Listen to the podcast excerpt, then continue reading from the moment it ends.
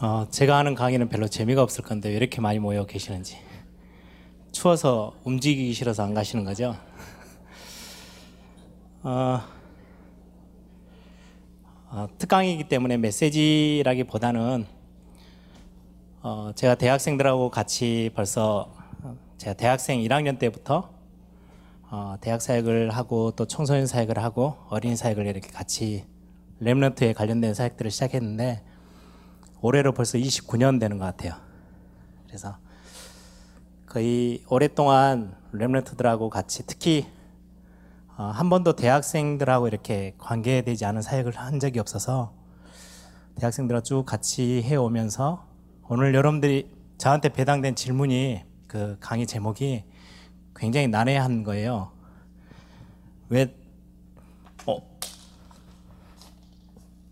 오늘 어, 세 번째 지금 주제 특강은 거의 대부분 다 지금 지부장님들 특강들 다 넣었어요. 그래서 예를 들면 김송윤 목사님 같은 경우는 우리 대학 선교국의 어, 재정을 다 맡고 계세요. 그래서 제목이 대학생활과 뭐 경, 경제 관리 그럼 김성윤 목사님이 하고 계실 거예요. 우리 지부장님들 모이시면 항상 건강 이야기 하시는 분 딱 한 분 계세요. 호남 지부장 김임태 목사님. 그래서 그분 제목이 뭐겠어요? 대학생의 대학생의 올바른 치유와 건강 관리 그 제목이 있죠. 그래서 이제 각 지부장님들의 특성에 맞게끔 그 제목을 잡으신 것 같아요. 근데 원래 이 주제 특강 3에 제가 없었어요. 저는 지부를 맡고 있는 건 아니니까. 그러다 누가 이렇게 고발을 했는지 다른 지부장님들은 다 들어갔는데 왜 박성진 목사님께 빠졌지? 뭐 그래서 그런지 며칠 전에 저한테 연락이 왔어요. 강의를 해야 되겠습니다. 그래서 제목이 뭐여야 돼요? 그랬더니 이제 저를 보면서 느껴지는 뭔가 이렇게 이미지가 제목으로 지금 다 이번 주제 강의 3번은 다 그렇게 정해졌는데 왜 나를 보면서 이 제목이 생각이 났을까 좀 저도 지금 고민입니다. 영적 뭐였어요? 생활? 음.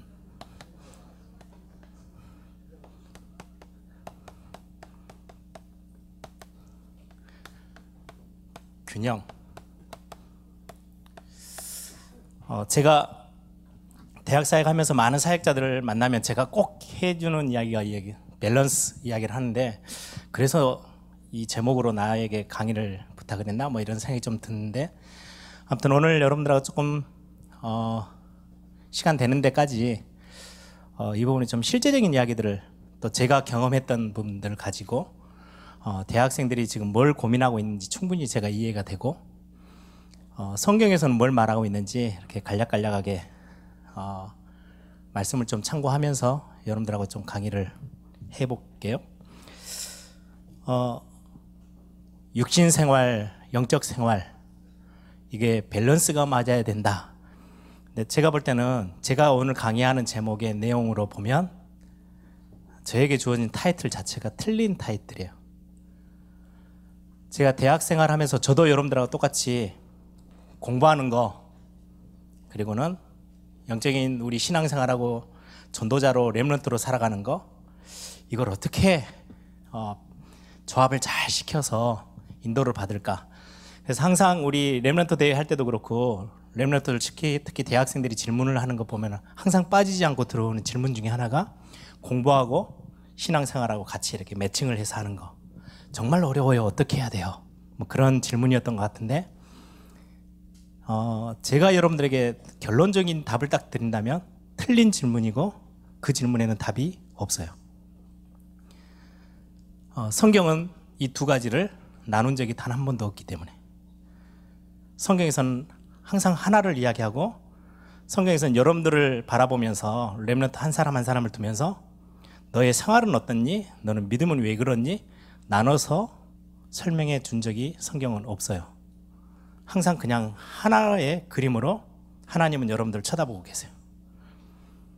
그래서 이 여러분들이 이제 세상 나가서 학교 생활하고 막 육신적인 눈에 부딪히는 부분들하고 계속 우리 수련회 오고 뭐 훈련 받을 때 하는 영적인 부분들 복음의 이야기들이 하나님의 눈에는 단 한 번도 나눠서 보시질 않는다는 거. 그냥 하나라는 거.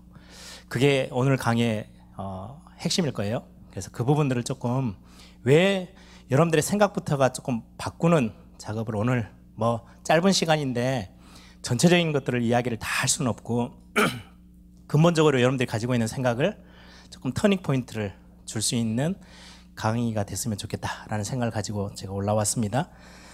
어, 이제 육신 생활 그리고 영적 생활 우리 육, 육에 속한 부분하고 영에 속한 부분 이렇게 딱 나누면은요 여러분들의 사고 방식 우리 이 땅에 살고 있는 우리 인간들이 이해하는 데 있어서는 굉장히 클리어해요. 딱 두 개로 나눠서. 그래서 많은 학문 속에서 이원론이라는 걸 가지고 잣대를 갖다 대면 이해력이 굉장히 빨라요. 왜요? 우리 인간이 이해하기 굉장히 좋은 언어로, 좋은 방식으로, 좋은 사고의 어떤 생각의 어떤 틀로 가져다 대기 때문에 이해는 굉장히 쉬워요. 근데 성경은 그렇게 우리를 이해하라고 준 게 아니거든요. 하나님을 두고 여러분들의 머리로 다 쪼개가지고 이해하려면 불가능해요. 그냥 믿는 거예요. 그쵸? 어, 신앙생활의 거의 대부분은요, 믿음에서 시작해요. 근데 그 믿음 자체가 은혜로 주어지는 거래요.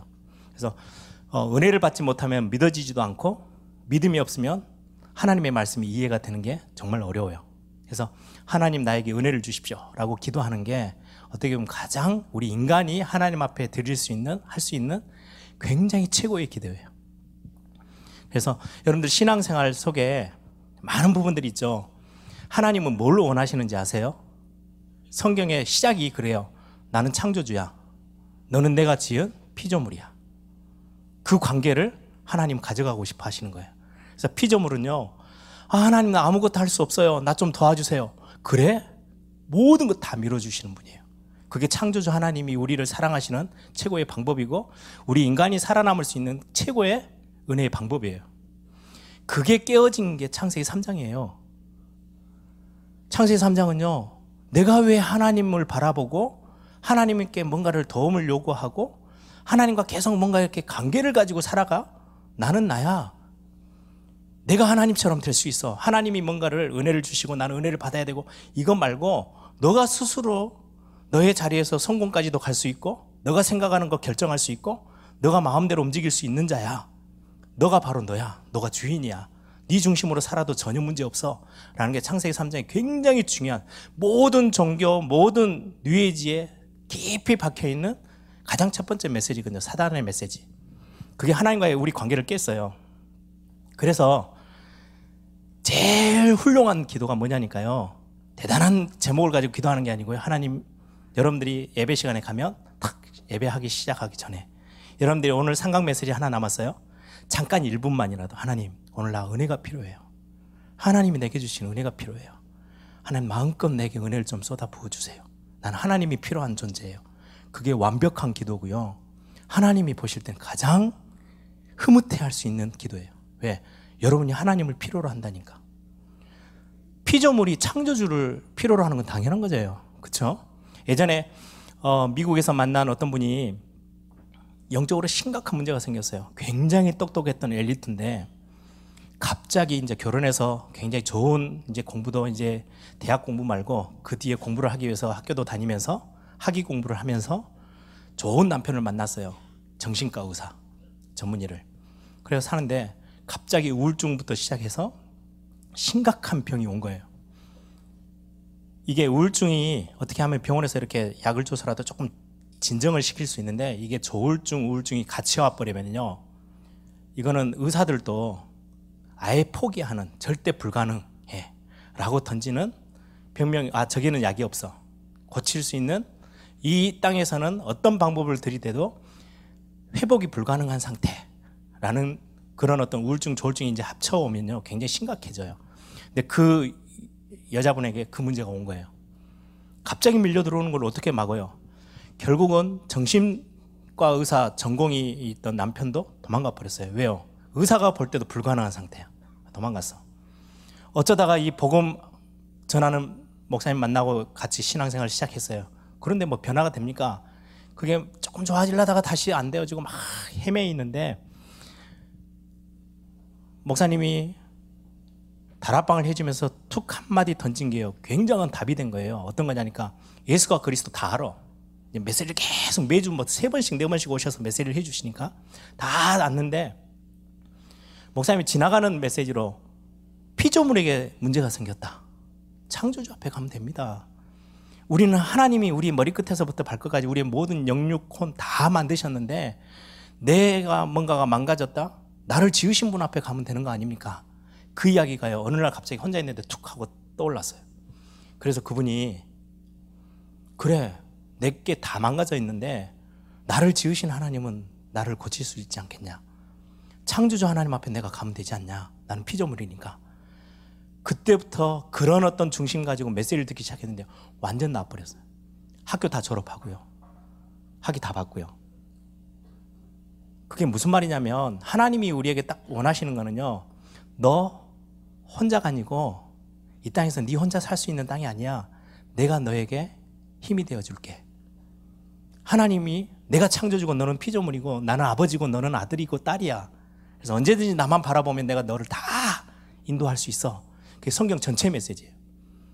나는 언약을 너희들에게 약속을 던져주는 언약의 하나님이고 너희들은 언약을 붙잡고 살아가는 언약의 백성이야. 그래서 성경에 성경 66권을요, 엑기스만 쫙 줄여내면요, 딱 세 개가 나와요. 너희는 내 백성이야. 나는 너의 하나님이야. 내가 너와 함께 할 거야. 이게 신약으로 따가면요, 너는 내 자녀고 나는 너의 아버지야. 내가 너와 함께 할 거야. 이게 성경의 완전 핵심 엑기스, 엑기스 중에 엑기스예요. 그게 깨어져 버린 게 창세기 3장이고 사단이 그 관계를 절대로 이어가지 않도록 하기 위해서 몸부림치는 게 성경의 거의 대부분의 세상 역사예요. 그래서 광야에서요, 이스라엘 백성들에게 제일 먼저 가르친 게 뭔지 아세요? 하나님께 도움을 구하고 은혜를 구하는 인생이 되도록. 애굽에서 노예 생활할 때는요. 어떻게든지 먹을 거 생긴 거 막 찾아가고요. 자기에게 좀 도움 줄 수 있는 사람 바라보고 그렇게 의지하고 살다가 광야를 나왔더니요. 이거는 유일하게 바라볼 수 있는 존재가 하나님밖에 없어요. 혼자서는 절대 설 수 없는 땅이 광야예요. 그게 지금의 우리의 신앙생활 모습이잖아요. 우리의 삶의 모습. 그래서 광야에서 만나를 하나님이 주시는데요. 제가 우리 예비 대 학생 때도 좀 설명을 했어요. 아니 하나님도 좀 귀찮지. 한 달에 한 번 날을 정해서 첫째 날은 첫 달 하루는 내가 만나를 내려주는 날이야. 그래서 항아리를 다 들고 와서 한 달 먹을 거딱 싸놔. 그리고 한 달 뒤에 다시 보자. 하나님도 편하실 거 아니에요. 한 달 동안 좀 이렇게 편하게 이렇게 지켜볼 수 있으니까. 그럼 이스라엘 백성들도 창고에다가 이렇게 항아리에다가 만나 잔뜩 싸놨고 한 달 뒤면 가면 되는데 하나님이 그거를요 일정을 굉장히 당겼어요. 일주일에 한 번도 아니에요. 이틀에 한 번도 아니야. 하루에 한 번. 이튿날, 야, 오늘 좀, 나 내일 좀 늦잠 잘래 해서 내일 먹을 것까지 만나러 쌓아놓잖아요? 그 다음날 그건 썩어버려요. 매일같이 하늘을 쳐다봐야 돼. 하나님을 의지하고 하나님의 은혜를 구하도록 살도록 하나님의 시스템을 바꾸시는 거예요. 우리의 삶의 시스템을. 그래서 그걸 적용하면 여러분들을 순간순간 제가 제일 많이 하는 게 그거예요. 저는 어, 주일날 예배할 때도 제가 설교하러 올라갈 때도 제 그냥 하루를 딱 시작할 때도 하나님 오늘 저는 하나님의 은혜가 필요한 사람이에요. 하나님의 은혜로 나를 채워 주십시오. 내 인생 자체가 하나님을 항상 바라보는 거.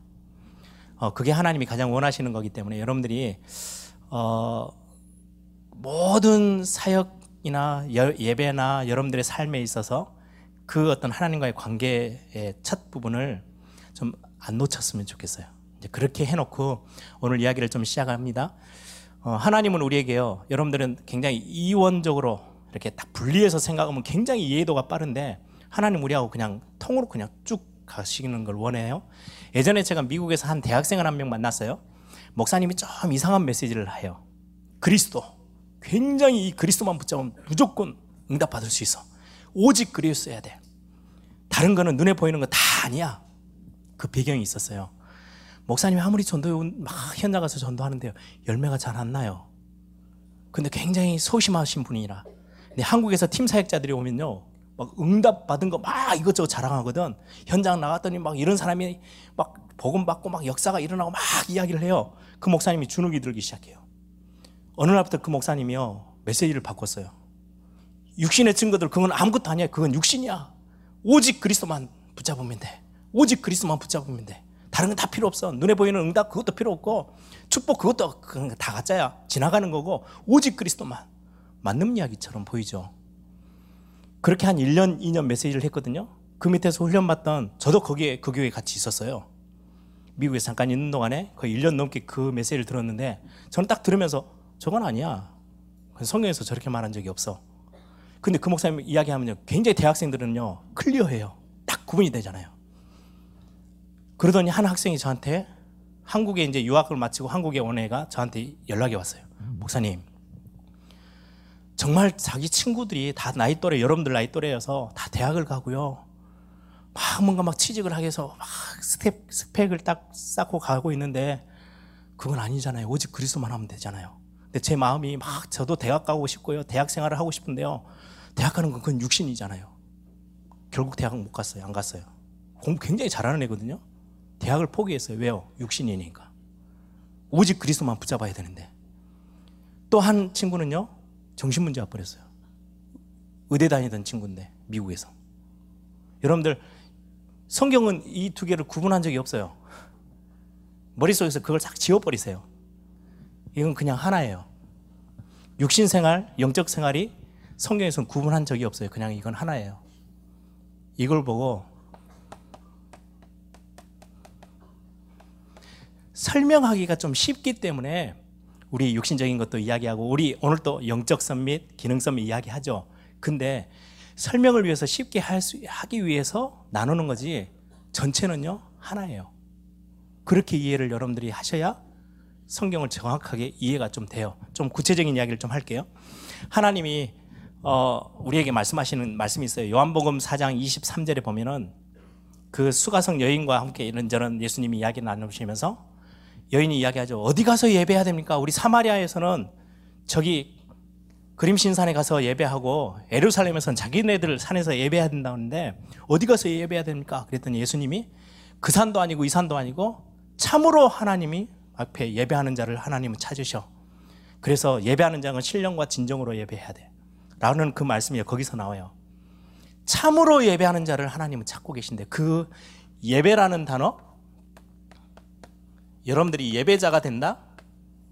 이거는 주일날 와서 예배하고 가고 예배 시간을 지키고 공예배를 오고 우리가 교회가 교회 교회 공동체가요 하나님 앞에 모든 하나님의 백성들이 공동체를 묶으신 분들이 같이 와서 하나님께 영광 돌리고 찬양하기 위해서 공식적으로 정해놓은 공 예배들이 있어요. 당연히 굉장히 중요하죠. 그런데 성경의 많은 의미는요 공 예배로 끝나는 게 아니고요 여러분들 하루 24시간 시작부터 마지막 전체가 하나님이 그 속에서 예배 받으시기를 원하세요. 여러분들을 통해서. 여러분들이 학교 가는 거, 여러분들이 숨 쉬는 거, 여러분들이 보는 거, 생각하는 거, 뭔가 막 마음에 막 들어오는 거, 이걸 싹 다 가지고 하나님을 높여드리고 영광 돌리는 예배자로 서는 걸 하나님은 원하시는 거예요. 그래서 이것 두 개를 성경에서는요, 딱 하나씩 하나씩 떼가지고 이거는 악한 거고, 이건 세상적인 거고, 이건 굉장히 신실하고 성, 굉장히 거룩한 거야. 라고 성경은 구분하지 않아요. 일단 그게 여러분들 머릿속에 정리가 돼야 그 다음 이야기가 통해요.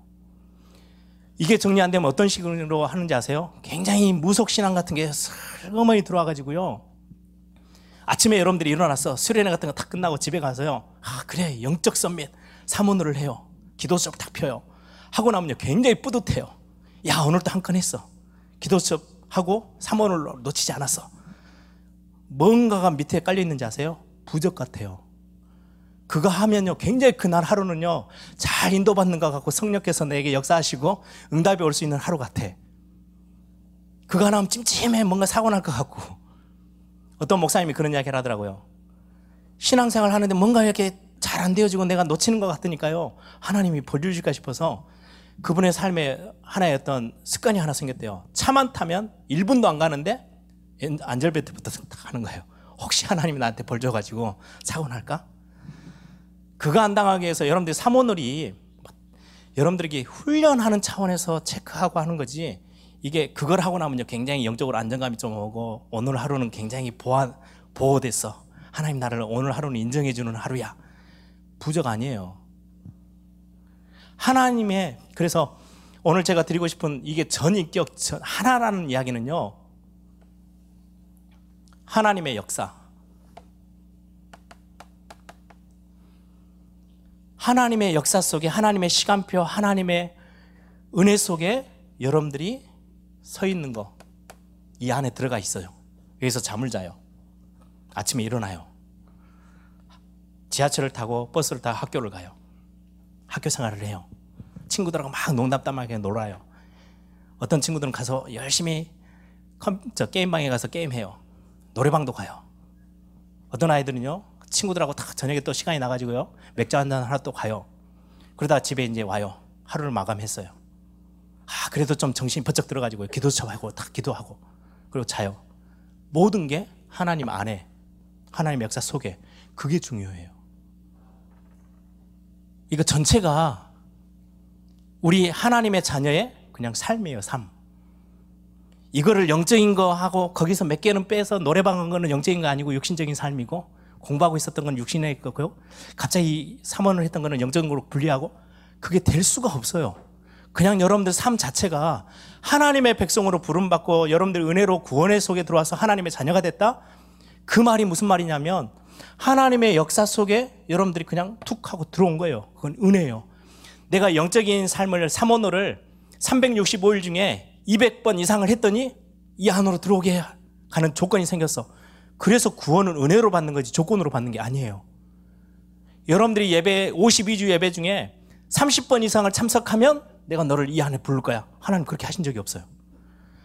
아브라함을 야, 너 수준 보고 이스라엘 백성들이 애굽에 있는데 야, 너가 율법을 어느 정도 지키는지 한번 쳐다보고 내가 어느 정도 너희들이 이렇게 레벨이 딱 올라오면 내가 출애굽 시킬 거야. 라고 하신 적이 없어요.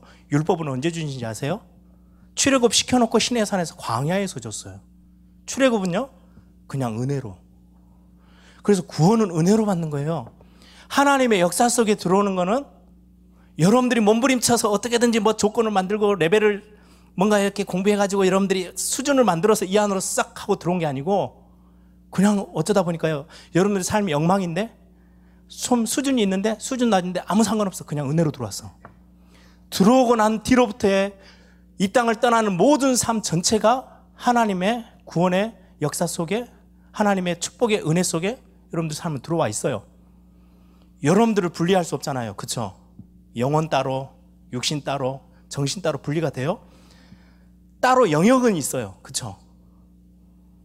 해야 될 기능들은 다른데, 그거 하나를 딱 빼버리면, 예를 들어서 여러분들 정신 하나를 쑥 빼버리고 나서, 그게 여러분들이다. 그거 말이 안 되는 거예요. 예전에 제 후배 중에 학교 다니던 후배 중에 같이 막 복음 운동 하던 후배 중에 이름이 정신, 우정신 이렇게 있었어요. 집에 전화하면 좀 이상해요. 아버지가 전화 받으시거든요. 아버지 정신 있어요? 정신이 나갔다. 언제 들어와요? 좀 있으면 들어올 건데? 그래, 부모님이 이름을 참 잘 지어야 돼. 우리 정신이 나가면요, 인간이 안 돼. 여러분들은 혼이 나가면요, 인간이라 할 수 없어요. 뗄 수가 없어, 그거는. 기능이 다를 뿐이야. 역할이 달라. 설명하려다 보니까 구분을 지어 놓은 것 뿐이지, 여러분들은 몸은 빼버리고 영혼이 떨어다닌다. 그 TV에서 이상한 것들 나와가지고 영화 이상한 것들 봐가지고 그게 가능할 것처럼 보이는데 가능하지 않아요. 영혼이 떠나면요 죽은 거예요. 시체예요 시체. 그건 생명이 없는 거예요. 여러분이 살아있는 동안은요 영혼, 정신, 마음, 육신 우리가 설명을 위해서 하는 거지 뗄 수 없는 전 인격이에요.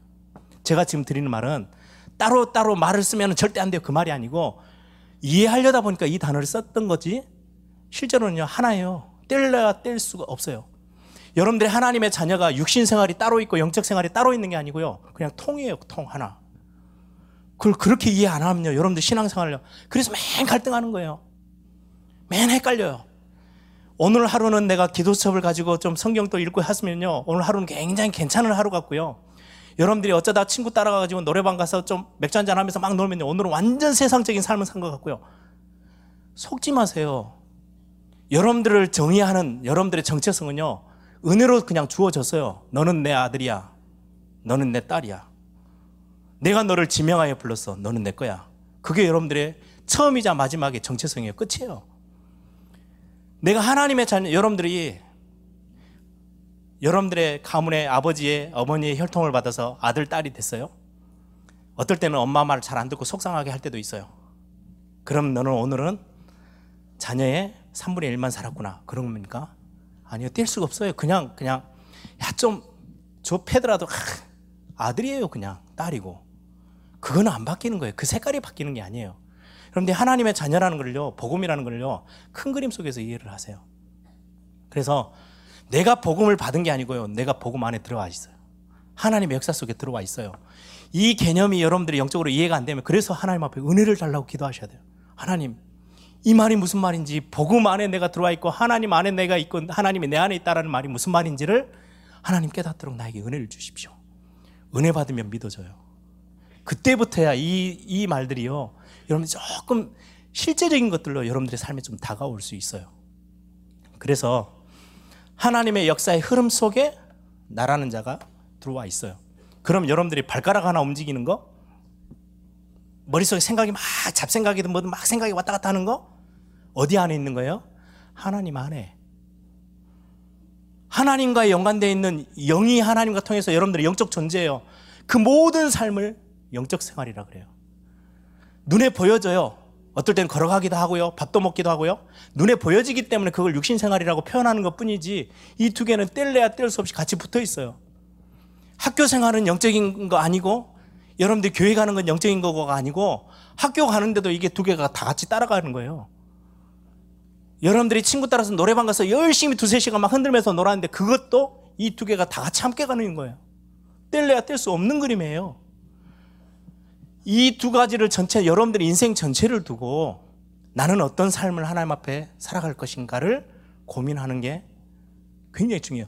저는 대학 이후로 복음을 좀 이해하기 시작하면서 제 머릿속에는 단 한 번도 이 두 개가 분리된 적이 없어요. 제가 저녁에 이제 하루를 마감하고 딱 누우면 하나님 오늘 하루 종일 내가 이래 이래 이래 좀 어떨 때는 막 정신없이 살 때도 있고요. 여러분들이 저, 저를 목사로 보니까 야 목사님 굉장히 거룩한 삶을 살겠지? 전혀 안 그럴 때가 더 많아요. 하나님 나 오늘 하루 이렇게 살았어요. 오늘 참 오늘 하나님 나 오늘 이쁘게 하나님 앞에 인정받을 만큼 참 하나님 아름답게 제가 살았죠. 어떨 때는요 하나님 참 죄송해요. 오늘 나 정신없이 막 하나님도 어딘지 모르고 잊어버리고 막 바쁘게만 따라 살았네요. 하나님 그래도 나 하나님의 자녀예요. 그리고 누울 때가요 거의 대부분이에요. 내 인생 자체가 걸어가는 것부터 숨 쉬는 것 모든 게 그냥 내가 하나님 안에 있고요. 하나님의 자녀라는 삶을 살아가고 있어. 그런데 여러분들 여러분들의 자녀들이 여러분들 대학생 정도 되면 야 내가 이제 자녀인데 아버지 어머니를 위해서 조금 그래도 괜찮은 자녀가 좀 돼볼까? 그 생각을 하고 여러분들이 한두 개만 행동하면요 부모님 입장에서는요 너무너무 좋은 거예요 그냥 그냥 좋아 그걸 보고 뭐라 그러느냐 관계 그래서 아까 제가 잠깐 올라와서 영성훈련 렘너트 영성훈련을 이야기했습니다 영성훈련에서 제일 깊은 베이직으로 가르치는 게 이 부분입니다 복음은 관계 회복이야. 복음은 여러분들의 뭔가 손에 지어진 기능의 어떤 펑션이 아니고요. 관계, 관계. 기도를 많이 했다, 적게 했다, 그게 아니고, 관계 속에서 여러분들의 어떤 어, 여자 랩런트는요, 집에 가면은, 엄마, 난 누구하고 사귀고, 좀 마음이, 어떤 남자, 오빠를 봤더니, 막 마음이 싱숭생숭하고, 그걸 다 소통하고 사는 자매들도 있어요. 근데 어떤 자매는요, 집에만 들어가 문 딱 닫고 완전 쌩 까고 있는 자매들도 있어요. 그렇다 해서 자녀가 아니냐? 상관이 없어요, 그거는. 그러면 소통을 마음껏 하고 있는 자매는 훨씬 부모하고 관계가 깊어요. 굉장히 속 이야기까지도 다 해요. 엄마 아빠가 뭘 원하는지도 진짜 잘 알아요. 왜요? 계속 대화하고 소통하니까. 그럼 훨씬 부모님이 원하는 거 맞춰서 내 것 조금 이렇게 내가 하고 싶은 것도 조금 절제도 하면서 부모님에게 막 맞춰가는 거. 그걸 보고 세상에서는 효자라고 해요. 효녀라고 해요. 신앙생활도 마찬가지로 똑같아요. 내가 하나님을 알면 알수록 하나님을 위해서 살아가고 싶어. 왜? 그게 구원받은 자의 실제 있는 삶의 굉장히 믿음의 역동이니까. 하나님이 어떤 분인지 주일날 또그 수련회 때 메시지 막 여러분들 받고 나면요. 야, 그래, 나 이렇게 하나님이 원하는 걸 이런 천명이 나에게 사명이 있는데 나 이것 때문에 살고 싶어. 어느 날 그렇게 다 고백하고 눈물 흘리면서 막 오늘 저녁에 막 또 기도회 하기 좀 하고 렘런트들은 하나님이 얼마나 잘하시냐니까 그 다음날 딱 가면요. 완전 말씀하신 대로요. 이전 것은 지나갔으니 보라 새 것이 되었도다. 완전 옛날 모습으로 다시 또 가 있어. 눈물 어제 흘렸는데 그건 이전 것은 다 지나가고 오늘 다 옛날처럼 가. 그럼에도 불구하고 하나님 여러분들 보면서 너무너무 그냥 사랑하고 계셔요. 그게 관계예요, 그냥. 그런데 기도는요. 이 관계가 깊어지는 거, 친밀해지는 거. 여러분들 엄마 아빠 아빠하고 친밀하게 사는 사람이 있고 서먹서먹하게 사는 사람도 있어요.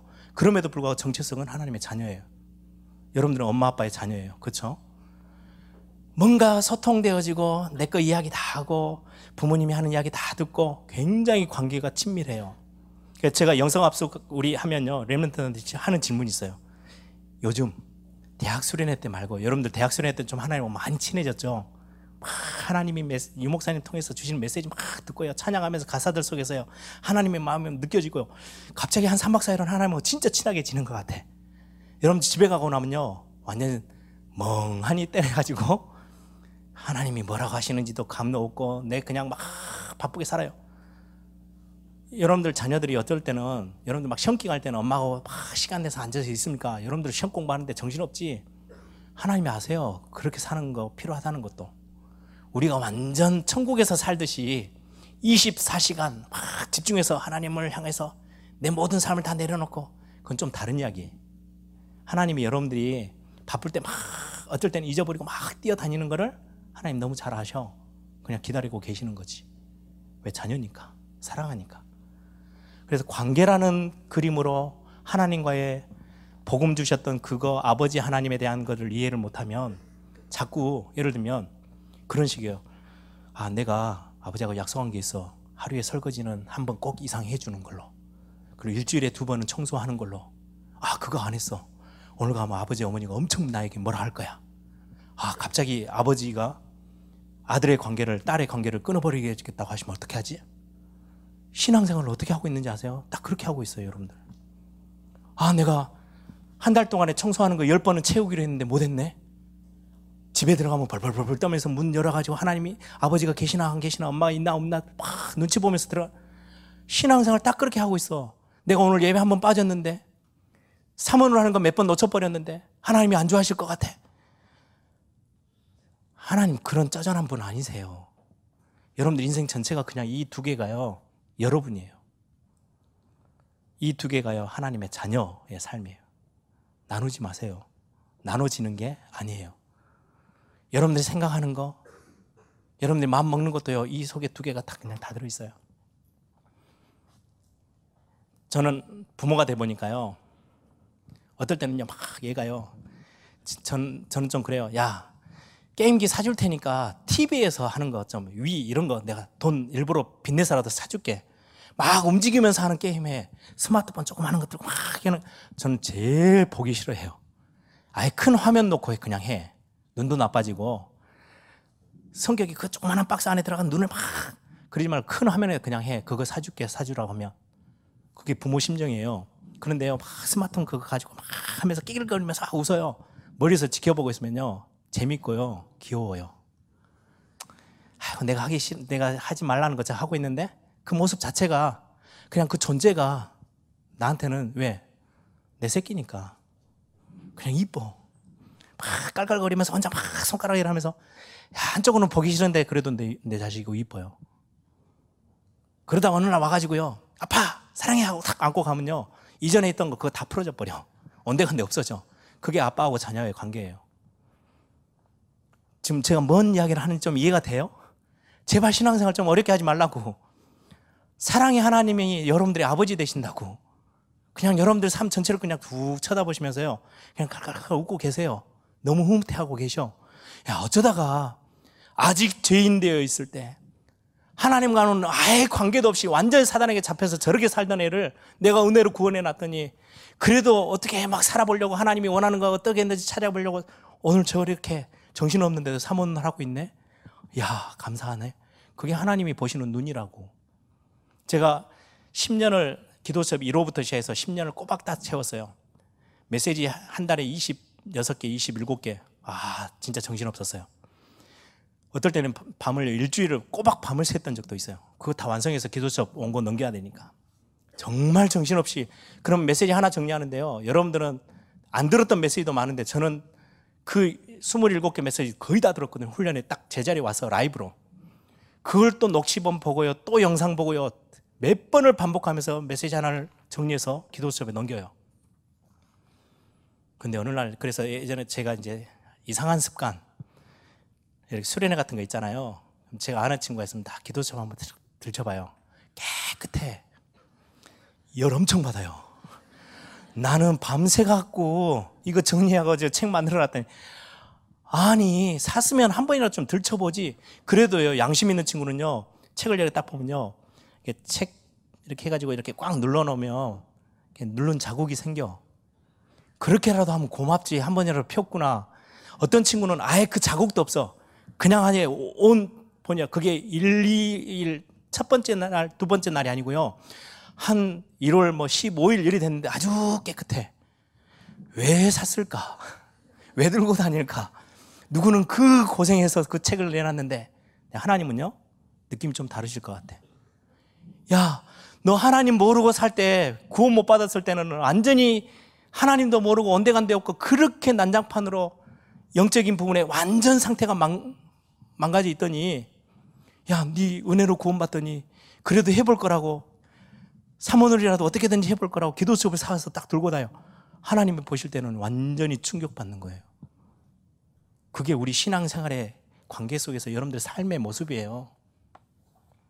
하나 예를 들게요. 우리 애 첫째가 딱 태어났어요.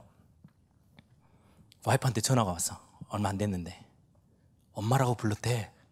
제가 아무리 그래도 객관성이 좀 약하다 해도 날짜가 있잖아, 아이들이. 이건 옹안이 수준인데 엄마라고 이렇게 발음을 정확하게 했대. 아닐 거라고 그랬더니 아니래. 그, 그 알았다고 집에 가서 확인해 보자. 갔어요. 아니에요. 엄마 눈에 귀에는요. 옹알이를 조금 뚜렷하게 했는데 그게 엄마처럼 들린 거야. 완전 너무너무 좋아해.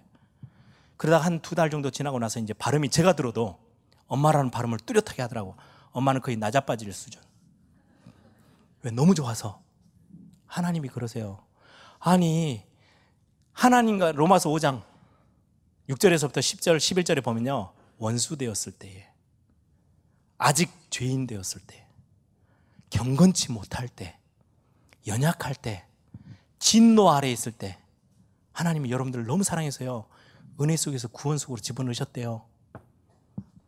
그 하나님이요. 갑자기 여러분들이요. 어느 날 4천 원 주고 여러분들 돈으로요. 기도첩을 한 권 사서 들고 다니네. 가방에 넣고 다니네. 하나님은 완전 충격이에요. 충격. 너무 좋아가지고. 그러다가 여러분들이 하나 펴가지고 기도첩이라도 하나 읽었네? 하나님은 기절하실 거예요. 그걸 보고 관계라 그래요. 그런 차원으로, 야, 그래도 오늘 내가 하나님의 마음을 읽기 위해서 오늘 또 말씀에 집중해야지.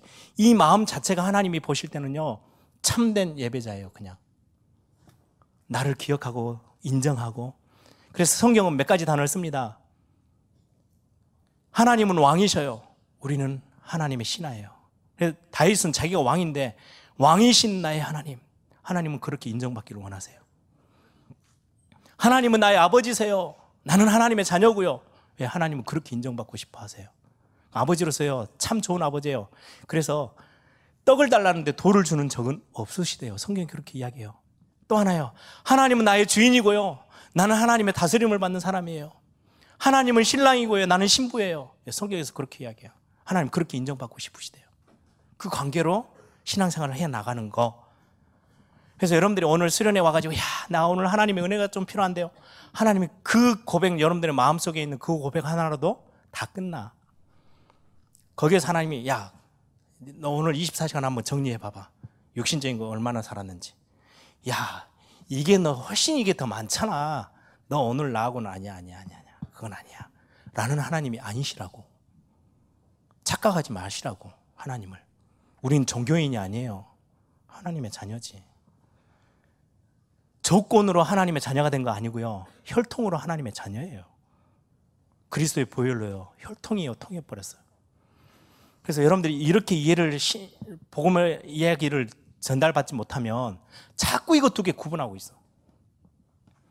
그러면 조금 내가 기도하고 예, 좀 사모늘도 좀 한 것 같고 교회 가까이 근처에 좀 놀고 그래 하면요 굉장히 내가 거룩해진 것 같고요 학교에서 내내 돌아다니고 하면요. 아닌 것 같고. 아니요.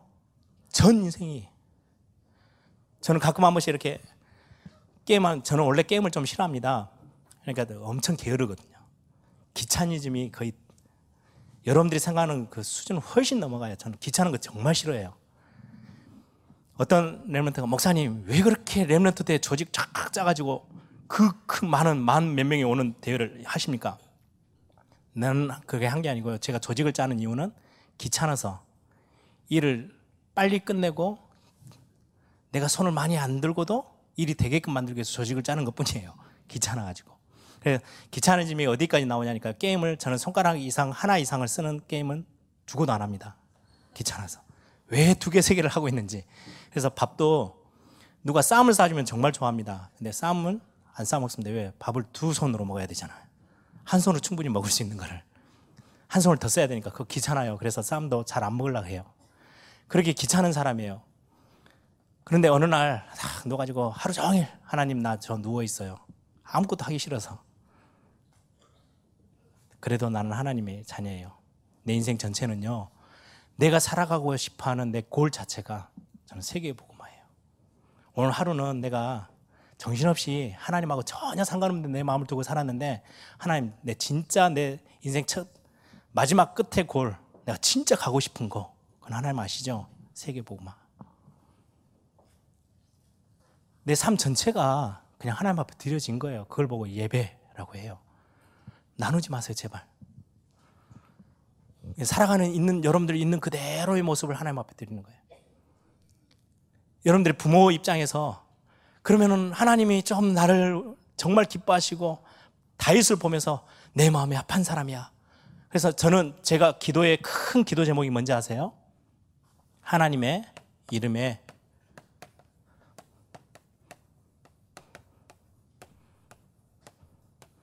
하나님의 이름에 합당한 영광. 하나님이 영광 받으셔야 되잖아요. 하나님이 이만큼의 영광 받으셔야 돼요? 그건 하나님의 이름에 안 맞는 영광이에요.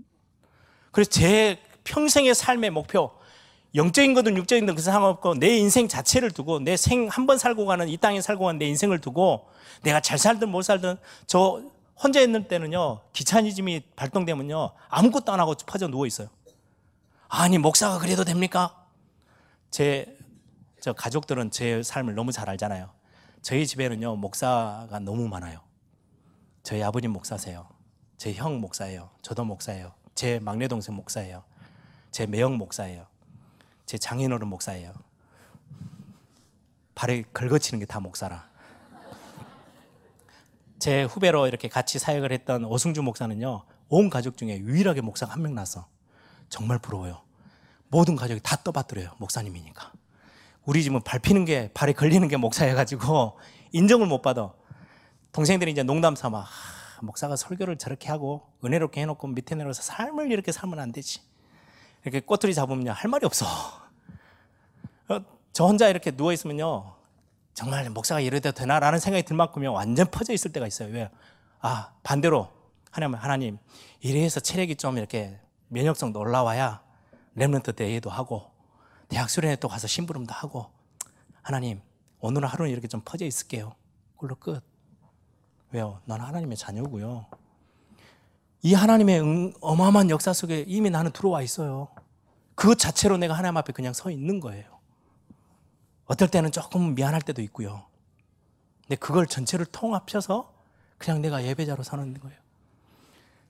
그래서 여러분들이 내 인생의 골, 세상 사람들 성공을 향해 가지만 나는 어떤 방법을 통해서든 내 삶의 모든 것을 끌어모아서 저는 세계복음 앞에 서고 싶어요. 그 고백만큼 하나님이 좋아하시는 고백이 없어요. 근데 그렇게 고백해놓고 엉망으로 살 수도 있어. 괜찮다고. 갈등하지 마시라고. 헷갈리지 마시라고. 그것 때문에 혈통 그리스도의 보혈의 능력으로 회복된 하나님의 자녀라는 신분이 없어지느냐, 없어지는 법이 없어요. 그래서 우리는 너무너무 은혜가 감사하다는 거예요. 그래서 제발 이걸로 여러분들이 아, 내가 오늘은 너무 육신적으로 살았나? 그래, 이것 조금 이렇게 보상, 이렇게 하나님 앞에 좀 이렇게 벌 안 받고 조금 그래도 좀 회복되기 위해서 하나님 나한테 응답 주시는 삶을 위해서 내가 사모를 해야지. 그 모습 자체는 굉장히 귀해요. 근데 생각은 여러분들 그 생각을 버리시라고. 사모놀은 부적이 아니라고. 주일날 예배 시간에 한 번 가는 게 그게 부적이 아니에요. 수련회 때 1년 내내 중에 대학 수련회 한번 왔더니 또 이 말 듣고 아 나는 완전히 해방받았네. 아무렇게나 살아야지. 아무렇게나 살아도 돼요. 그런데 하나님이 여러분들을 너무 사랑하기 때문에 어느 날 굉장히 좋은 신학교에 완전 회복하고 완전 치유되어지는 신학교로 보내실 거예요. 유목사님 한번 이야기를 하더라고. 최고의 치유의 신학교. 바로 오면 바로 변화돼 버린대. 그 신학교 이름이요. 병원이에요. 갑자기 어, 저 아파트 3층에서 떨어져 가지고 죽을 둥살둥 아 하나님 천부의 의지 없어서 그런 날 안 오도록 그냥 편안하게 좀 하나님의 자녀 삶을 좀 누리세요. 그런 이상한 신학교 병원이라는 신학교에 들어가지 마시고 하나님 여러분들 하나님의 자녀로 부르셨어요. 문제될 거 아무것도 없어요. 대신에 제가 어, 마무리하면서 기도에 대해서 이야기를 좀 더 할 겁니다. 그래서 딱 기억하세요. 여러분들의 인생 그냥 지금에 있는 거, 생각, 마음, 여러분들의 영혼, 육신, 모든 거 보는 거, 듣는 거, 말하는 거, 느끼는 거 싹 다 이 안에 있어요, 그냥. 그 여러분들을 통틀어서 하나님께 예배자로 소망하세요. 자꾸 이쪽 길로 가세요. 하나님, 나 오늘 하루 삶에 오늘은 내가 한 10%라면 내일은 한 15% 조금이라도 더 하나님을 향해서 내가 하나님의 이름에 합당한 영광을 돌리기 위해서 오늘 하루는 더 이쪽에 집중해 볼게요. 이걸 위해서 하나님은 나에게 은혜 주셔야 돼, 오늘도. 내 힘으로는 안 되니까 오늘도 하나님의 은혜를 내가 소망할게요. 여러분들이 하나님이고요. 여러분들이 자녀가 그렇게 그래서 여러분들 결혼해 보면 제 말이 무슨 말인지 훨씬 더 클리어하게 와요. 그래서 결혼이라는 걸 제도를 하나님이 우리에게 이 땅에 주셨어요. 하나님의 마음을 부모가 되면요 훨씬 많이 이해해요. 그래서 여러분들 그냥 여러분들 인생 전체가 이건 나누지 마시고 이렇게 사는 거예요. 어떻게 보면 제 말이요 이건 나누는 것보다 훨씬 더 무서운 말이에요. 통으로 하나님 앞에 드려. 네 인생 전체를 가지고 하나님 앞에 예배자로 서는 거야. 너 인생 전체가 기도야. 너의 모든 생각 자체가 싹 다 기도야. 그게 훨씬 어떻게 보면 딱 구분해서 3시간만 기도하면 하나님이 봐주는 인생이 돼. 그것보다 훨씬 더 무서운 이야기예요. 완전 하나님 앞에 다 드려. 그 말이거든요. 그럼 완전 다 실패했다. 그렇다 해서 이게 없어지는 법이 없다고. 착각하지 말라고. 그래서 여러분들이 하나님의 역사, 하나님의 응답의 역사, 하나님의 어마어마한 축복의 역사 속에 여러분들 그냥 여러분들 이름 석자 그 인생 전체를 두고요. 과거, 현재, 미래를 그대로 두고 이 속에 그냥 들어와 있는 거예요. 이걸 이 안에서 잘 이해가 안 되죠? 나누지 마세요. 그냥 여러분들이 오늘 하루 아침 일찍부터 일어나서 저녁 늦게까지 모든 하는 생각, 여러분들 마음속에 들어왔다 나갔다 하는 모든 것도 하나님 다 알고 계신 뿐더러 그냥 그래서 저는 예전에 전지전능 하신 하나님 정말 무서웠어요. 부모님은요 전지전능 안 해요.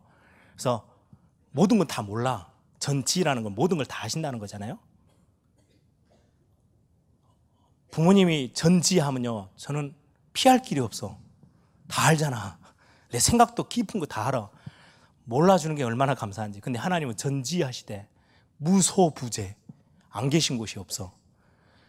온 천지 여러분들하고 딱 붙어가 따라다니면요 이상한 짓도 못 하잖아 우리. 그래서 저는 하나님이 되게 무서웠어요. 어느 날 보고만에 딱 들어오니까요. 전지 전능하신 하나님 너무 감사해요. 왜요? 제가 실수했어요. 조금 넘어졌어요. 근데 그게 내 중심이 진짜 중심이 아니라는 것을 너무 잘 아세요. 부모님들은 착각해요. 네가 왜 인생에 연초에는 내가 이렇게 소련에 가서 은혜 받고 이렇게 와서 고백하더니 너는 인생을 이렇게 사니? 우리 주변에 있는 사람들 그렇게 할 수 있는데 하나님은요. 아니야. 네 진짜 마음은 내가 알잖아. 예. 그게 진짜 더 감사하더라고. 내 외형적인 것만 보고 하나님이 평가하신다면요. 저는요, 정말 피말라 죽을 것 같아. 왜요? 하나도 실수하면 안 되니까. 근데 아니요, 하나님은 내 마음을 아세요. 그래서 다윗을 보고 내 마음에 합한 사람이야. 다윗이 실수가 없었어요? 여러분들이 실수하는 거는 비교도 안 될 만큼 엄청난 죄를 지었어요. 윤리 도덕적으로 따지면. 하나님은요, 그걸 저는 흠잡지 않으셔서요. 그 다윗이 하나님의 마음을 소망하고 내가 왕궁에 있는 것보다 바람 부는 천막에 있는 그 하나님의 성막 여기에서 하루 종일 있는 게 훨씬 나는 더 기뻐요. 그 고백을 하나님은 더 기쁘게 받으셨어요. 그래서 다윗을 내 마음에 합한 사람이야. 그래서 여러분들 여러분들의 신앙의 고백들, 찬양들 굉장히 중요합니다. 그리고 그냥 저는 예배할 때 찬양하는 거는요. 그 가사를 그대로 내 고백으로 삼으려고요. 많이 내 마음을 이렇게 다스려요. 하나님 이건 내 고백이에요. 이 가사 내 고백이에요. 하나님 들으셨죠? 오늘도 내가 오늘도 하나님 앞에 마음껏 사랑한다고 지금 고백하고 있어요. 하나님 아시죠? 예. 제가 하나님과의 관계 누리고 기도하는 굉장히 중요한 어, 방법 중에 하나예요. 어, 여러분들 기도에 대해서 잠깐만 조금 이야기를 할게요. 보통 기도하면은요, 행위 차원에서 이해하는 렘너들이 참 많죠. 이것도 필요해요. 우리 한국에서는 기도를 가르칠 때 눈 감어, 손 모아, 무릎 꿇어. 예. 왜요? 집중을 위해서. 눈 뜨고 기도해 보세요. 잡생각 더 많이 들어오지. 눈이라도 감는 게 많은 종교에는요, 기도하는 행위들이 다 있는데 우리 교회 안에도 기독교 안에도 기도의 행위들이 있어요. 일어서서 성경에도 보면 구약에도 보면요. 일어서서 기도하는 거, 납작 엎드려서 기도하는 거, 무릎 꿇어 기도하는 거 행위들이 있어요. 그런데 아까 말했던 관계라는 눈을 보면요. 이 행위는요. 굉장히 그냥 껍데기에 불과해요. 눈을 감았든 떴든. 하나님, 내 자녀와의 하나님과의 관계 속에서 내가 마음껏 생각하고 고백하는 거. 걸어가면서도요. 기도가 굉장히 편해져요. 하나님 나, 저는 가끔 한 번씩 해외 갑니다. 비행기 타고. 그래가지고 뭐 해외 집회 이렇게 랩런트들, 리더들 만나고 하거든요. 하나님, 저 여기 왔어요. 그리고 사역이 다 끝나고요. 나 집에 침대 푹 피곤해서 쓰러지면요. 하나님 오늘 나 너무 잘하고 왔죠. 하나님 저 칭찬받을 만하죠. 라고 고백해요. 저의 고백이고 저의 기도예요. 갑자기 아니야 이렇게 하면 기도 안 받으시지. 무릎 꿇고 침대 밑에 내려와서 손 모으고 눈 안 감았다고 기도 안 되는 것도 아니고요. 하나님이 너 눈 떴잖아. 너 그 기도는 가짜야. 틀렸어. 그는 하나님이 아니라고. 관계 속에서 보면 여러분들의 자녀가 여러분들이 눈을 감고 오든 눈을 뜨고 오든 달려와서 나에게 고백하는 거. 그, 그 자체가 그냥 전체가 다 너무 감사하고 고맙고 사랑스럽고 그렇게 하는 거예요. 그래서 기도라는 차원에서 굉장히 안쪽으로 보면 이거고요. 필요한 부분에 있어서는 이것도 굉장히 필요해요. 이것 맞고 이건 틀리고 이건 맞고 이건 틀리고 그렇게 너무 나누지 마세요. 그냥 이게 다 여러분들이 교회 가서 예배하는데요. 공예배를 드리는데 앉아서 기도하면 눈 감고 있어야지. 아, 나는 하나님과의 관계 속에서 뭐 어떤 모습으로든 기도돼. 그래, 장로님 앞에 대표 기도하고 있는데 이리저리 돌아다니면서 기도하면 그건 좀 안 맞잖아. 그럴 때는 이런 게 좀 외적인 부분들도 필요해요. 그렇죠?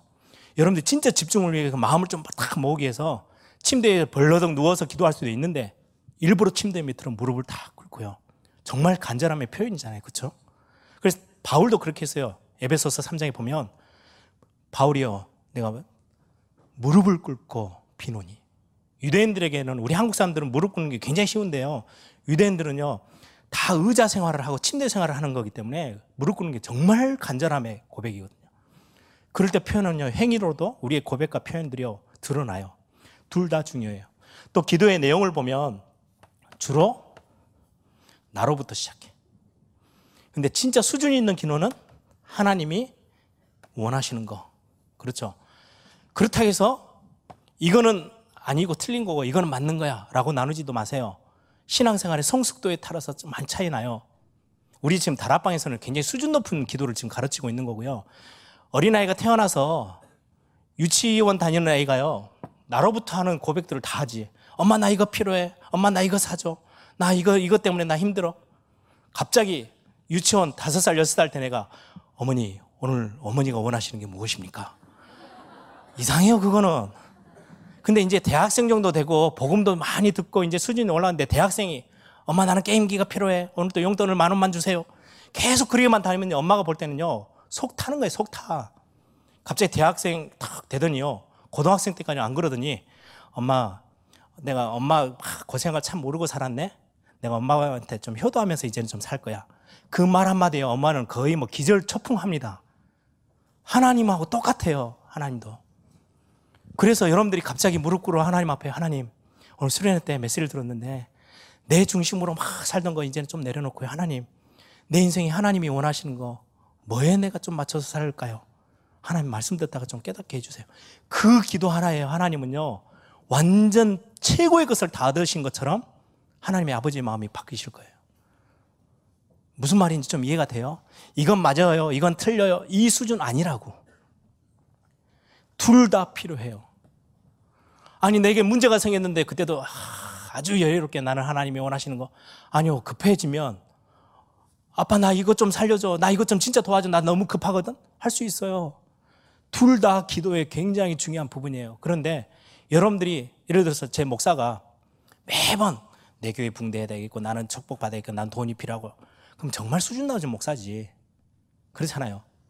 그런 수준을 여러분들이 좀 복음을 크게 이해하세요. 이런 게 구분이 잘 안 되니까요. 자꾸 이걸 나누는 거예요, 그냥. 아, 어떤 건 영적인 것 같고, 이건 육적인 것 같고. 아니요. 육신적인 삶을 사는 거, 여러분들이 예를 들어서 코 하나 파는 거, 이빨 닦는 거, 싹 다 하나님하고 같이 함께 되어지는 관계 속에 있는 여러분들, 그냥 여러분들의 그대로의 모습일 뿐이에요. 그것에서 나는 오늘도 이빨 닦고 세수하고 딱 이쁘게 차려가 입고 가는데 이게 오늘 나의 전도자의 삶의 일부분이야. 정말 멋진 삶이 될 수 있어요. 그죠? 나 오늘 학교 공부하는데 내가 성공을 향해서 막 뛰어가고 그런 욕도 있지만 하나님 이걸 전부 다를 다 가지고 나는 세계보험 앞에 설 거예요. 그럼 그 공부하는 그 전체는요. 여러분들이 가서 어떨 어때 보면은 F도 맞을 수도 있고 어떨 때는 막 성적이 좋아질 수도 있는데 그거 전체가 하나님이 보실 때는 그냥 흐뭇한 하나님의 것. 사실 저는 대학교 때 막 세계보험 하겠다고 엄청 열심히 뛰어다녔거든요. 그러다 막 사고도 나고 아프기도 하고. 제가 대학 들어올 때 학점이요. 졸업학점이 160학점이었어요. 근데 제가 너무 사역을 열심히 해가지고 F를 7과목을 뗐어요. 근데 하나님이 너무너무 은혜 주셔가지고 졸업할 때 20학점이 줄어들어가지고 140학점의 졸업학점으로 바뀌었어. 아주 안심적으로 아주 은혜롭게 4년 만에 졸업을 했어요. 다른 친구들은 학점이 남아가지고 아 내가 너무 열심히 했네. 그래 우리가 장난으로 제 친구들한테 야 그래 좀 세계보험하고 현장 좀 뛰라고 왜 그렇게 공부에 생명 걸어가지고 학점 남아가지고 그 아까운 시간 그러면서 농담도 했는데요. 근데 그렇게 다 한 거 싹 다 저는 하나님 앞에 부끄러운 게 별로 없어요. 왜요? 제 인생 전체가 막 세계보험만 단어만 들으면 가슴 뛰고요. 그렇게 살았던 제 인생 그냥 대학 생활에 막 친구들하고 놀러 다니면서 막, 막 이야기하다가 그 중에 막 세계보고 막 말이 왔다 갔다 그 모든 게 하나님이 보시기엔 너무 기쁜 아, 내 인생 자체를 내가 하나님 앞에 참 하나님이 원하는 방향으로 달려가려고 몸부림쳤던 내 인생 하나님 그걸 너무 기쁘게 보셔서 나를 지금 이 자리까지 세우셨구나. 그렇게 감사해요. 여러분들 이렇게 기도가 된다면 하나만 여러분들에게 도전을 좀 할게요.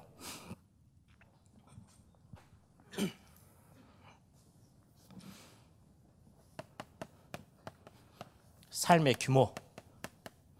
이거는 영적 상태와 굉장히 관계되어 있어요. 이제 이게 여러분들이 말하는 육신 생활인데 삶에 있어서의 규모가 망가지면 안 돼요. 그걸 메시지로 표현하면요. 영적인 상태가 무너져 있으면 황폐해져 있으면 반드시 삶도 다 무너져 있거든요. 삶이 아주 깔끔한데 영적으로 무너 그러지 않아요. 거의 같이 가요, 다. 삶이 무너지면 기도 안 돼요. 왜? 황폐돼 있으니까. 기도가 조금 회복되면 삶이 달라져요. 그래서 메시지에 굉장히 난해한 부분이 있어요.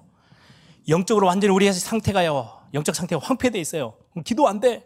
그럼 목사님 어떻게 해야 됩니까? 영적 상태를 올리기 위해서 황폐된 내 인생을 살려내기 위해서 어떻게 해야 됩니까? 기도하면 돼. 뭔 말이 맞아요? 아니 영적인 상태가 황폐되면 기도가 안 된대. 그럼 이거 살려내려면 어떻게 해야 돼요? 기도하면 영적 상태가 올라온대. 정말 이거는 말도 안 되는 논리예요. 근데 그게 말이 돼요. 무슨 말이냐면요. 삶의 규모. 그래서 필요한 게 가장 중요한 게요. 정식기도예요. 도전해 보세요. 어떻게 해요? 시간과 장소를 정하세요. 내 삶이 다 무너졌다. 괜찮아요. 이번 수련회 때 뭔가 하나를 딱 결정을 하세요. 뭐라고요? 아, 나는 일부러라도 우리 내가 예배하는 교회가 예배당이 학교하고 근처에 있다? 나는 그러면 하루에 딱 10분만 교회에 가서 기도하고 와야지. 시간과 나를 정하라고요. 저 같은 경우는요, 대학교 때 학교 안에 기도실이 조그만 게 골방들이 있었어요. 내가 하루에 딱 30분만 저 골방에 들어가서 자더라도 나는 저 골방 들어갔다 나와야지 정했어요. 그거 조금만 하잖아요. 이게 회복돼요. 희한해요. 이 영적인 힘이라는 게, 아, 나는 내 하루를 쭉 보면서 이렇게 망가져선 살면 안 되겠구나. 메시지 들으면서 내가 조금 힘을 얻어야 되겠다. 그러면 학교 갔다 와서 집에 와서 자기 전에 5분만이라도 침대 밑에 내려와서 다르게 모습 말고 딱 무릎 꿇고 정말 손 모으고 내가 하나님 앞에 기도하는 시간을 5분만이라도 꼭 이번 수련회가 지나고 나면 나는 그렇게 실천해 봐야지. 작심삼일돼서 3일만 해도 괜찮아요. 그런데 이게 얼마나 영적인 게 힘이 있냐니까요. 삶을 뒤흔들 만큼 힘이 있어요. 안 해봤잖아. 그거 결정하고 조금만 도전하면요. 이게 살아나요. 이게 살아나면 그다음부터는 점점 점점 이 기도가 야, 이럴 수 있구나라는 게 느껴지면 이게 조금씩 조금씩 번져서 아까 말씀드렸던 24까지 무시기도까지 가요. 이 사이에는 많은 묵상이라는 것도 들어가죠. 가장 먼저 도전해 보세요, 여러분들. 육신의 삶이 뭐 여러분들이 막 이상하게 망가졌습니다. 그거에 기준을 맞추지 마시고 지금의 상태 어떠하든 상관없어요. 딱 여러분들 수련회 끝나면서 이거 한 번만 꼭 해보세요. 정시기도 그냥 단순한 정시기도라고 하지 말고요. 실제적인 것들을 아주 디테일하게 정하세요. 제일 좋은 건 유목사님 항상 말하는 거 5분만이라도 아침에 좀 해봐. 예, 한번 해보세요. 내가 예를 들면 알람을 여러분들이 항상 뭐 나는 7시 반에 8시에 일어나. 그러면 5분만 앞당겨서 일어나세요. 네, 이 5분은 내가 기도하는 시간으로 정해서 딱 엄마도 아빠도 모르는 내 침대 맡에 탁 무릎 꿇고 내려와서 침대에서 내려와서 이렇게 나는 기도해 볼 거야. 예전에 저는요 종이에다가 신학교도 졸업하고 목사인데 기도 제목을 다 적었어요. 사도행전 1장 8절을 가지고 제가 해야 될 기도 제목을 일부러 정해 본 싹 적었어요. 생각하고 있는 거하고 적어 놓은 거, 그 성경책 안에 딱 집어넣어 가지고요. 새벽 기도 갈 때마다 그거 놓고 기도했어요. 거의 몇 년을. 근데 어느 날 이거 안 가도 될 만큼 제가 기도가 완전히 삶의 일부분으로 훅 들어온 날이 어느 날 생겼어요. 그때부터 이런 거 필요 없어요. 근데 처음 시작할 때는요, 해보세요. 굉장한 도전이 될 거예요. 안 해놓고 삶을 어떻게 해야 됩니까? 이래야 됩니까? 저래야 됩니까? 고민하지 마시고 오늘 여러분들이 최고의 제가 여러분들에게 드리는 미션 하나는 이 부분이에요. 구체적으로 정하세요. 묵상이라는 거는 우리 영성합숙 때도 오면 그 이야기를 할 겁니다. 묵상은 다른 말로 표현하면요. 머무르는 거? 좀 머물러 있어요. 여러분들 메시지 1강, 2강 들었는데요. 그걸 여러분들이 혼자 있는 시간에 조금만 한 5분만 말씀을 딱 앞에 펴놓고 좀 생각과 마음을 머물러 두면 굉장한 게 일어날 건데요. 거의 다 그렇게 안 하잖아요. 또 하나는 음미하다. 다 같은 의미가 있는 단어들이에요. 또 하나는요, 되새김질하다.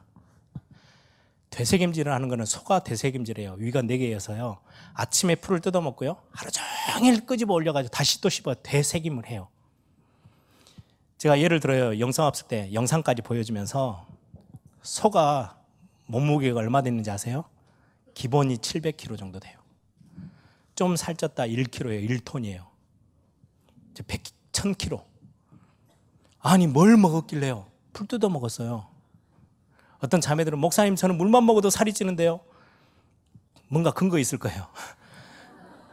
손은 풀만 뜯어 먹었는데 몸무게가 1000kg라니까? 여러분들 야채로 샐러드 먹는데 뭐 살이 확 찝니까? 우리는 안 찌는데 왜 손은 찔까요? 되새김질해요. 우리는 분해할 수 없는 것까지 분해를 하루 종일 되새김질 해가지고 그 풀 안에 있는 모든 영양소를 싹 다 분해해서 자기 걸로 다 삼아버려요. 그래서 살이 이렇게 찌는 거예요. 그 자기를 유지하는 거예요. 여러분들 묵상이라는 것은 굉장한 비밀이 이 속에 있어요. 말씀을 또 생각하고 그러면 씹으려면 뭔가 근거가 있어야 될 거 아니에요. 입에 껌이라도 있어야 씹히지. 혼자 아무것도 입에 없는데 그냥 입 오물오물 하고 있는 사람 정신병자예요. 그죠? 주일날 예배가 딱 마치면 아, 나 오늘 참 내 가슴을 탁 부딪히게 했던 이 단어. 아니면 그것도 정 안 된다. 목사님들이 설교 제목 정할 때 그냥 안 정하거든요. 저는 설교 제목 정할 때가 제일 시간이 제일 많이 걸려요. 어떨 때는 하루도 걸려. 뭔 단어를 써가지고 설교 제목, 이 내용을 이 단어로 표현해볼까? 저렇게 해볼까? 왜요? 성도님들이 내용 다 잊어버리더라도 그 제목이라도 묵상하라고. 그 제목이라도 이러면 딱 붙잡고요. 내가 일주일은 이 단어로 아침에 일어나서도 한번 싹 머릿속에 생각해보고 또 저녁에도 한번 해보고 해야지. 라고 뭐 할 건지를 디테일하게 딱 정하는 것까지가요. 굉장히 소중해요. 그 자체가 삶의 규모예요. 나 이렇게 한번 해봐야지. 규모가 망가진 사람 그것도 안 돼요. 그렇죠? 그래서 그것부터 시작하세요. 말씀을 나는 어떻게 묵상해야지? 예를 들면 그래서 유 목사님이 세 가지 도전 그러면 첫 번째, 두 번째, 세 번째 그 단어만이라도 여러분들 딱 어디에다 필요하면요 노트에다 더 적고요. 필요한 부분들로 이렇게 해야 되겠다, 저렇게 해야 되겠다. 저 같은 경우는 설교 노트는 이렇게 할 거야. 나는 컴퓨터에 두고요. 다, 다 폴더를 딱 만들어 놓고 이 메시지 이렇게 내가 듣는 훈련들은 이 폴더에 적을 거야. 여기다 집어넣어 넣을 거야. 나는 이렇게 할 거야. 그거 결정하는데 굉장히 많은 시간 걸리는데 한 번 해놓으면요. 그게 규모가 돼요. 그래서 제 컴퓨터에 가보면요. 쫙 나름대로 폴더들의 제목들이 다 달려 있어요. 왜요? 그거 보면서 어떤 전도사님들은 목사님 어떻게 이렇게 다 해요? 한 번은 시작하면 가능해져요. 전혀 저도 예전에요. 무규모일 때가 훨씬 더 많았어요. 하다 보니까 규모가 잡혀요. 무슨 말인지 알겠어요? 정시 기도를 대단하게 하지 말고요. 아주 작은 거. 5분. 졸리더라도 아무것도 안 생각이 잡생각이 목사님 기도하고 묵상하는데 잡생각이 계속 들어요. 괜찮아요. 잡생각이 든 거 말고 그래서 행위적인 부분도 굉장히 외형적인 부분 눈에 보이는 것도 중요해요. 내가 딱 시간을 예를 들면 대학생들이 시간을 맞추기가 힘들 거예요. 그렇죠? 그러면 내가 자기 전에 밤 12시에 자든 게임을 하다가 막 하다가 새벽 2시에 자든 상관없다. 내가 잠들기 바로 전에 그냥 아 무시기도 너무 좋지. 그래 내가 돌아다니면서도 그냥 기도할 수 있어. 그렇게 하지 마시고 정시기도는요 뭔가를 정하는 거예요. 그래서 내가 자기 바로 전에 침대 밑에 진짜 딱 무릎 꿇고 그렇게 기도해야 되겠다. 이러이런 제목으로 나는 기도해야지. 제목도 필요하면요 다 여러분들 컴퓨터 있잖아요. 다 정해서 필요하면 여러분 적어서 그렇게 해서 며칠만 가다 보면요 그 다음 어떻게 해야 되는지는요 굉장히 자연스럽게 따라와져요. 왜요? 조금씩 규모가 회복되거든요. 진짜로 그렇게 돼요. 그래서 여러분들이 아침을 그렇게 하든지, 아, 나는 아침, 저녁 이게 정신없어 막 넘어가 버리더라고. 그래서 나는 점심시간 때 밥을 먹고 혼자 다 커피, 학교에서 여러분들 자판기 커피 이렇게 뽑아 먹잖아요. 아니면은 뭐 어디 커피숍에 가서 하나 뽑아요. 이 커피 먹을 때는 내가 친구들하고 있지 않고 딱 5분만 혼자 딱 커피 앞에 딱 스타 놓고 학교에서는 이 장소가 굉장히 조용하네. 나는 여기에 가서 딱 5분만 딱 쭈그리고 앉아 있다가 일어나야지. 그때 나는 이런 기도를 해볼 거야. 예를 들면 일주일에 한 번이든 좀 너무 짧으면요. 한 달에 한 번 기도 제목을 바꾼다 생각하고 어떤 때 1년짜리 기도 제목도 괜찮아요. 뭐든 해보라고. 하면 삶이 다 무너졌다가도 그것 때문에 삶이요. 일어나기 시작해요. 이게 일어나지면 정식기도 수준이 높아지고요. 그 다음에는요, 더 깊은 기도까지 갈 수 있는 굉장히 상태가요, 회복되기 시작해요. 아예 시작 자체를요, 어떻게 해야 될지 아무것도 몰라요. 그래서 많은 목사님들 이야기하잖아요. 기도 안 되니? 그냥 기도해봐. 근데 그 말이 조금만 구체적으로 적용하면요, 여기서 시작하면 여기까지 가는 거는 굉장히 쉬워져요. 그래서 꼭 이번 수련회가 마치고 나면 여러분들이 한번 꼭 그 부분에 어, 도전해 봤으면 좋겠습니다. 제일 쉬운 기도는 다른 거 할 거 없다. 그러면요. 질문하세요. 그리고 아까 말했던 것처럼 고백하고 찬양 같은 걸 하세요. 질문한다는 거는요. 하나님, 저는 무슨 기도를 할까요? 예, 기도하세요. 이 하나만 이야기를 하고 끝낼게요. 제일 좋은 예. 얼마 전에 우리 어, 선교천국에서 선교대회를 앞에 두고 기도조 모은다고 영상 쫙 지나갔는데 제일 마지막 부분에 어, 미국에서 일어났던 SVM Student, Volunteer, Movement 이렇게 해서 학생 동원. 예전에 저희 학교 때는요 학생 자원자 운동, 학생 동원 운동.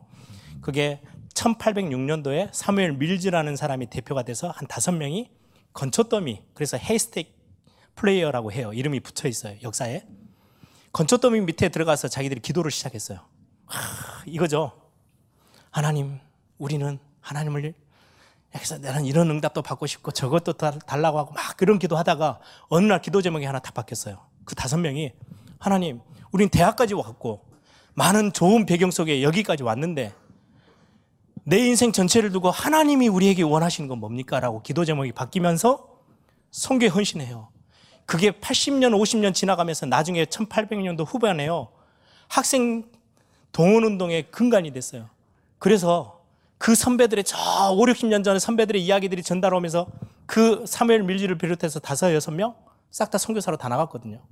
그 이야기가 후배들에게 전달되면서요. 미국의 SVM이라는 학생 동원운동이 일어났는데요. 거기서 선교사로 수련 때마다 선교사로 나가겠습니다라고 결단했던 사람들이요. 2만 명이 넘었어요. 그 중에 언더우드, 아펜젤러 이런 선교사들이 한국 땅을 밟게 된 거예요. 그게 우리 한국의 복음의 첫 시작이 됐어요. 기도 제목이 갑자기 하다 보니까 바뀐 거예요. 하나님 우리에게 원하신 게 뭐지? 예, 여러분들의 기도가 그냥 일단은 시작하면 그 다음부터는 바뀌기 시작해. 그건 하나님이 해 나가실 거예요. 그래서 여러분들 인생 자체가 다 하나님의 손에 있다는 걸 믿고 조금만 여러분들이 할 수 있는 것들을 시작을 해보면 어, 올해 전에하고 다른 새로운 응답의 어떤 시간표를 여러분들 좀 맛보지 않을까라는 생각을 하게 됩니다. 그래서 그렇게만 질문하셔도 돼요. 하나님, 내가 무슨 기도할까요? 내가 하루에 한 번씩 무릎 꿇어 5분만 탁 엎드리려고 했는데 이 시간대 내가 뭐 하면 될까요? 어떤 기도를 하나님이 원하세요? 내 인생 자체 제 첫 고백은요. 하나님의 이름이 있는데 영광 받으셔야 될 그 이름에 합당하게 내 인생이 쓰였으면 좋겠는데 하나님 나는 어떤 인생을 하나님이 응답받을 것을 두고 어떤 기도를 오늘 하루 엎드려서 할까요? 오늘 하나님 나에게 은혜 주세요. 그 마음 가지고요 주일날 가면요 기도 제목이 바뀔 거예요. 하나님 오늘 이 예배 가운데 하나님의 음성 듣도록 나에게 은혜 주세요. 1분도 안 걸려요. 이게 왜 안 되느냐? 이게 다 무너져서 그래. 이거 살리는 게 굉장히 중요한 아주 작은 거를요 결단하고 실제적인 계획을 딱 세우세요. 아주 디테일하게. 그래서 어, 영적 생활, 육신 육신 생활은 여러분들이 더 이상 학업 여러분들이 공부해서 직장 가서 사업 저 나중에 성적 올라서 스펙 쌓아서 결국 뭐 하려고 하는 거예요? 저는 제 인생 마음대로 살 거예요. 그러면 어쩔 수 없고 그건 망하는 인생이 될 거고 아 나 전체를 다 해가지고 어떻게 될지는 모르겠지만 나는 하나님의 영광을 위해서 내가 살고 싶어요. 그러면 그 모든 공부하고 있는 거, 책상에 앉아 있는 거, 책상에서 졸고 있는 거 싹 다 하나님 앞에서 해요. 문제 될 거 없어요. 그러다가 시간 나가지고 너무 스트레스 쌓이니까 친구들하고 가서 노래방 가서 열심히 놀았어요. 싹 다 포함되어 있어요. 그걸 하나님 보고요. 하나씩 딱 쪽집게를 뽑아내가지고 이건 아니잖아. 이건 안 돼. 이걸로는 너를 받을 수 없어. 그런 하나님 아니세요. 그냥 여러분들 통으로 하나님의 언약 속에 들어와 있어요. 그래서 여러분들이 지금부터 생각하고 그리는 모든 것들이 굉장한 응답하고 연결이 될 겁니다. 그래서 어, 꼭 여러분들이 이번 수련회 이거 하나는 한번 꼭 그림을 그려보고 어, 갈 수 있었으면 좋겠습니다. 예, 마지막 한번 우리 같이 한번 기도하고 마치겠습니다. 하나님 이번 2018년도 우리 대학 수련회 세계 대학 수련회 때 내가 하나님 앞에서 많은 것들을 있는데 하나님과의 이 관계를 회복하기 위한 기도에 대한 조그마한 결단 하나를 시작하고 갈 겁니다. 이거 내가 해내는 것도 참 힘들어요. 그래서 하나님의 은혜가 나에겐 진짜 필요해요. 하나님 나에게 은혜 주시고 내가 보는 것, 듣는 것, 말하는, 느끼는 모든 것까지 하나님의 능한 손으로 나를 붙잡으셔서 올해 2018년도 내 대학 생활은 진짜 하나님의 이름에 합당한 영광 돌릴 수 있는 그런 인생 되도록 내 삶 전체를 내 마음과 생각을 지키셔서 인도해 주세요. 라는 기도 제목을 가지고 잠깐 기도하고 마치겠습니다. 기도합니다. 감사합니다.